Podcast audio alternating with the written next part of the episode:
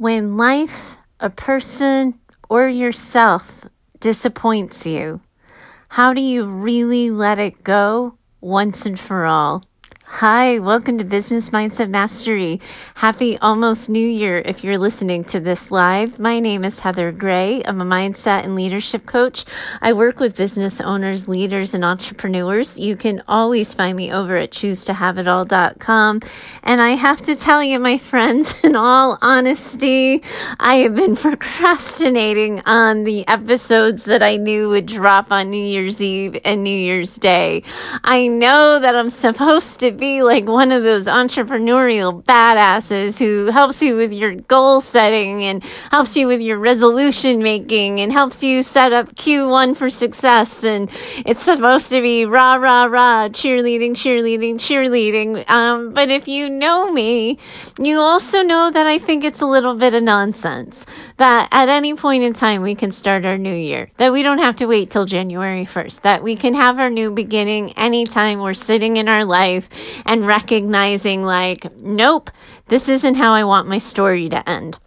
So knowing that I feel that way, but also knowing I have a daily podcast where I have to drop these episodes, it's really hard to kind of think about what would be good content. I know that most people listening actually aren't going to listen to this on New Year's Eve or New Year's Day because hopefully you're, you know, doing your lives and having your happy times. Um, but I still do want to drop relevant content. I still do want to have a conversation that's important to moving the needle in your life or in your business going forward in 2019. And I feel like we can't honestly do that until we let go of the hurt. That the first step of goal setting is actually not looking forward, but is being willing to look back and let go of what didn't work, the promises you made to yourself that you didn't keep, the disappointments that other people caused, the hurts in your life, the the goals you had for yourself about the way you thought your life would be at this point in 2018 and how it's not. Like all of that needs someplace to go. And I don't think it's good enough to just kind of say like, oh, I'm going to leave that in the rear view mirror. I'm just going to toss that behind me, you know, to hell with 2018, on to 2019, because it's my experience and, you know, my shrink experience as a therapist for 10 years and having my master's in social work. I can tell you that never really works out for people. That just skipping it, just plowing through, just shuffling through, putting your head down and, and trying to tune it all out, like it works in the short term and can get you through a rough week when you're particularly time strapped, strapped or filled with a lot of distractions. But on the regular everyday, it's not going to work out for you. We really do, as humans, have to deal with our crap. And if we don't, it bites us on the butt. And so, if we're really going to set you up for success, uh, if I'm going to drink the entrepreneurial Kool Aid and get into this discussion with you guys, I think that before we look ahead tomorrow, we have to look back. And I want you to take some time to think about where you were towards the end of 2017 how did that year go? What were some of the things that you really liked about it? What were some of the things that you were like hoping were going to be so 2017? And what did you decide for yourself that 2018 was going to be like? What did you want to welcome into your life? What did you want to create in your business? How did you imagine your relationships were going to go? Where do you think your health was going to be? How were you going to spend your free time? Were you going to go on trips? Were you going to pick up a new hobby? When you think about how you started the year with all of its rosy perfection, where are you now? How much of what you really wanted to have happen in 2018 happened. And I want you to write down and catalog for yourself every single thing you nailed, every single thing you took action on, to do an inventory of everything you said you were going to pay attention to that you paid attention to, every hard conversation, every source of dissatisfaction, because so often what ends up happening is we become problem focused and we become problem centered and we don't look at what's in front of us and we just focus entirely on everything that didn't work and everything that was wrong and everything that was broken. And what I want you to start with is what you're going to need to fuel yourself through this exercise. And that's paying attention to the things that really work, that you know you absolutely positively nailed. Then I want you to start thinking about what were the unexpected gifts? What were the unexpected wins? What was the good that came up in the year that you didn't even dare to dream of, but it actually kind of happened and worked for you and it was made possible for you? Because I think sometimes when we don't plan it and it just comes, we put it in that like general, oh, that was a good day, or wow, I had a really nice week, or that was a good time. And what I want you to do is start collecting those blessings, to start looking at and cataloging all of the actions you took, all of the change you created for yourself, and then all of the ways the universe had your back and said, yes, and here you go. Are you ready for more? Because it's really easy at the end of the year um, to get melancholy, to be discouraged, to be hurt, to be let down, to say, oh, yeah, I got sick for two months and, you know, but that's no excuse for not meeting my bottom line. Or, yeah, it was a really tough year for my family, but I really should have figured out this business better.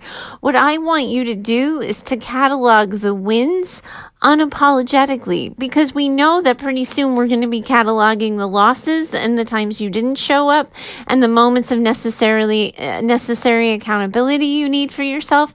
And you're never going to be able to do that with any efficiency if you do it from an empty well.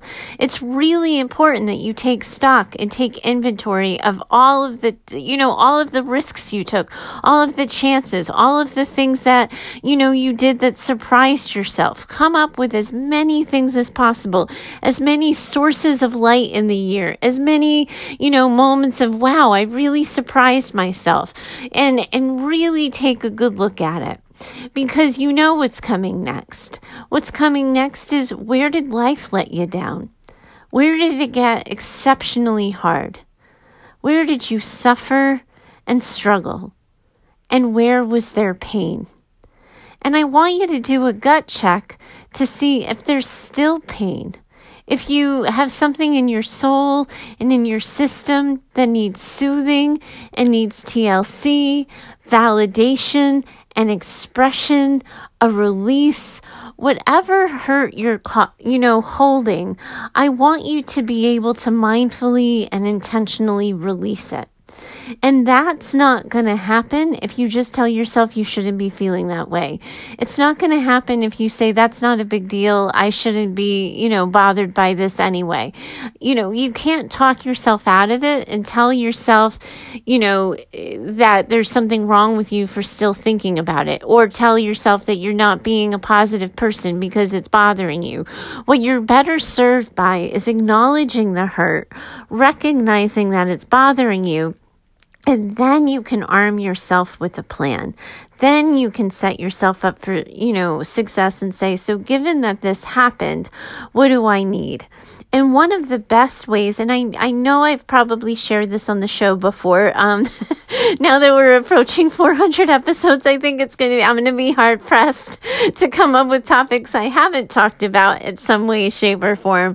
But one of the things that's really helpful is to, you know, deal with your disappointments and deal with the, the stressors, the struggles, and the, you know, the suffering in some way that defines a point to it. Because I think, you know, sometimes when I say to people, you know, you have to validate your hurt. You have to get clear on what's bothering you. It, it just means sitting there to them and sitting and thinking about their problem. And that's not what I'm saying.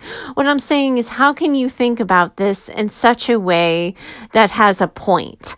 Um, and so one of the things, you know, I like to encourage people to think about is what's your elevator statement um, in terms of why something bad happened. So, you know, we always know in business, we talk about about the elevator pitch, right? Like the thing you can say to someone in between the floors of an elevator, uh, an elevator that tell people, you know, what you do, who you serve, and how you help.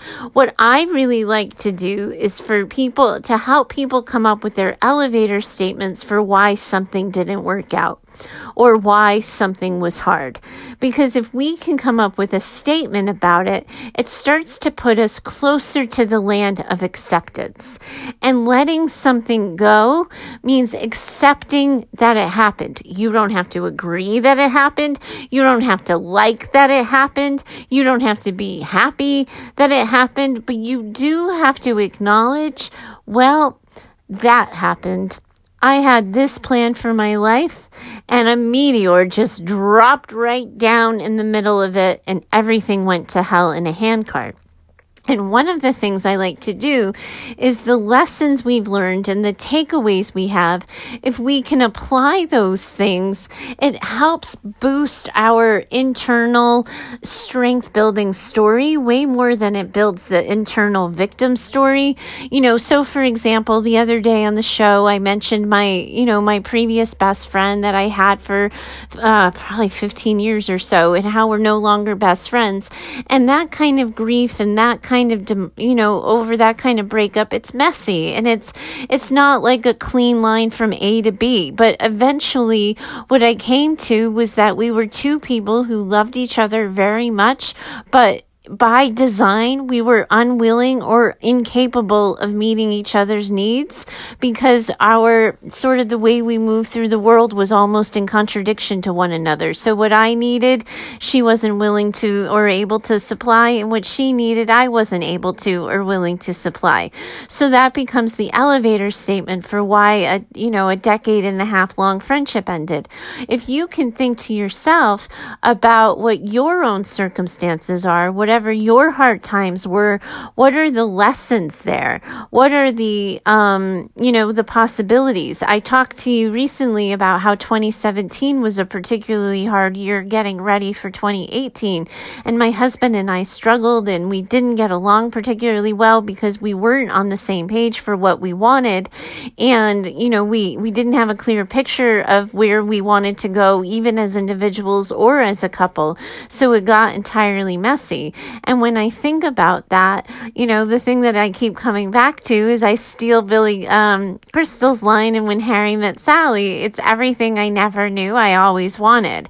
Because I didn't like, because California was never on my radar, because I had never sort of, you know, on some level, I guess, dreamed that big. I, I didn't really think when I moved here that California was some dream, but I hadn't really sort of planned on things being better. I just didn't want to be miserable when I left Massachusetts that it created all kinds of tension and all kinds of problems. But that doesn't mean that as a couple we're doomed. That doesn't mean that we had to bring that garbage year into 2018, but it did mean that we kind of had to tie a bow on it a little bit. We had to put a stamp on it. We had to put it to rest of why that period in our lives happened. So you come up with an elevator statement that sums up for you because it's only for you. It does it doesn't have to be anybody else's story about why something was hard or what the lesson was or what you sort of picked up from the failure or you know the promises you made. And and really come to understand show yourself some empathy show yourself some you know compassion and validation. You know and what would you say to a friend of yours who's staring down you know that situation? Would you give them comfort? Would you give them understanding and offer that same thing to yourself? Now this next piece, you know, is is equally as important as respecting your feelings and respecting your experience and your circumstances, and it comes down to accepting accountability, being really honest with yourself and saying like I tolerated crap that I shouldn't have tolerated. I didn't stand up for myself. I said I wanted something and I played small. I had a product and an offering and I never even tried to sell it. I did a singular sales call with somebody somebody, but then I never followed up and I decided if they really wanted it, they would have found me. I set a goal to 5x my income and I really didn't do anything different this year than I did last year. And I kind of know that what got me here won't get me there. Um, but the list of accountability, the ownership, the accepting of responsibility, because it's my story and my belief that if we don't look that in the eye, if we don't just own it directly, immediately, and unapologetically, energetically, it has this way of finding us. It has this way of being really heavy, burdensome energy that we then have to carry into the new year in some wagon behind us. What I want you to do is to hold accountability so you can sit in the natural consequence of what it feels like to have not done something you said you were going to do, to sit in the feeling of having not made your goal because you played small, to recognize that you needed help and you never asked for it, or people offered you help and you never accepted it. And as a result of the string of those choices you made, you were staring at the end of 2018 just wanting to erase it. We have to hold accountability with ourselves around that stuff. And we have to do it at the same time that we're holding the compassion.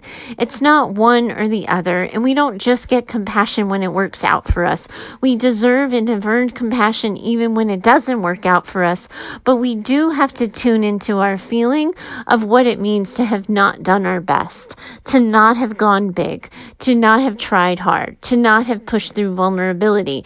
You have to sit in feeling of watching what you perceive everyone else to meet their goals and meet their life so that in 2019 you have a clear reason that you're never going to feel that way again. You have to tune into that negative energy. And when it comes to the end of the year, so many people want to skip it because it's not very jolly. It's not very effervescent for a New Year's conversation. Everybody wants to talk about hope, light, and kumbaya. But if we don't look at the hard things and ask ourselves the hard questions, we're doomed to repeat them, like beginning, middle, and end. That's how it goes. I've seen it over and over again. And my wish and my prayer for you is that you really set this year up for success. And I know you're never going to do it if you don't look at what went wrong, why it went wrong, and make a plan for what you could do instead. Nobody likes talking about the crap. Nobody likes thinking about the crap, but it's my strong belief in you and in the resolution of this that if you just stare it down, you will own it and control it once and for all. Now, tomorrow I've got your back with decision making and goal setting and all things optimistic. So be sure to tune in to tomorrow's episode whenever you catch up on the hol- from the holidays. But I am so glad to be talking to you. And, you know, as we round out this year, um, I just got to tell you, this podcast lights me up. Your questions get me excited. The interactions I'm having with people and the way I'm connecting with people on this platform just absolutely positively makes my day. Thank you so much for being such a valued listener of the show. And if you think somebody needs this show to get right with their lives or their businesses in 2019, I sure would love it if you passed it around. I don't want to be anyone's hidden secret. So anybody who needs it, certainly do share it. Thanks so much for today's conversation, and I'll be talking to you tomorrow for the new year. Bye for now.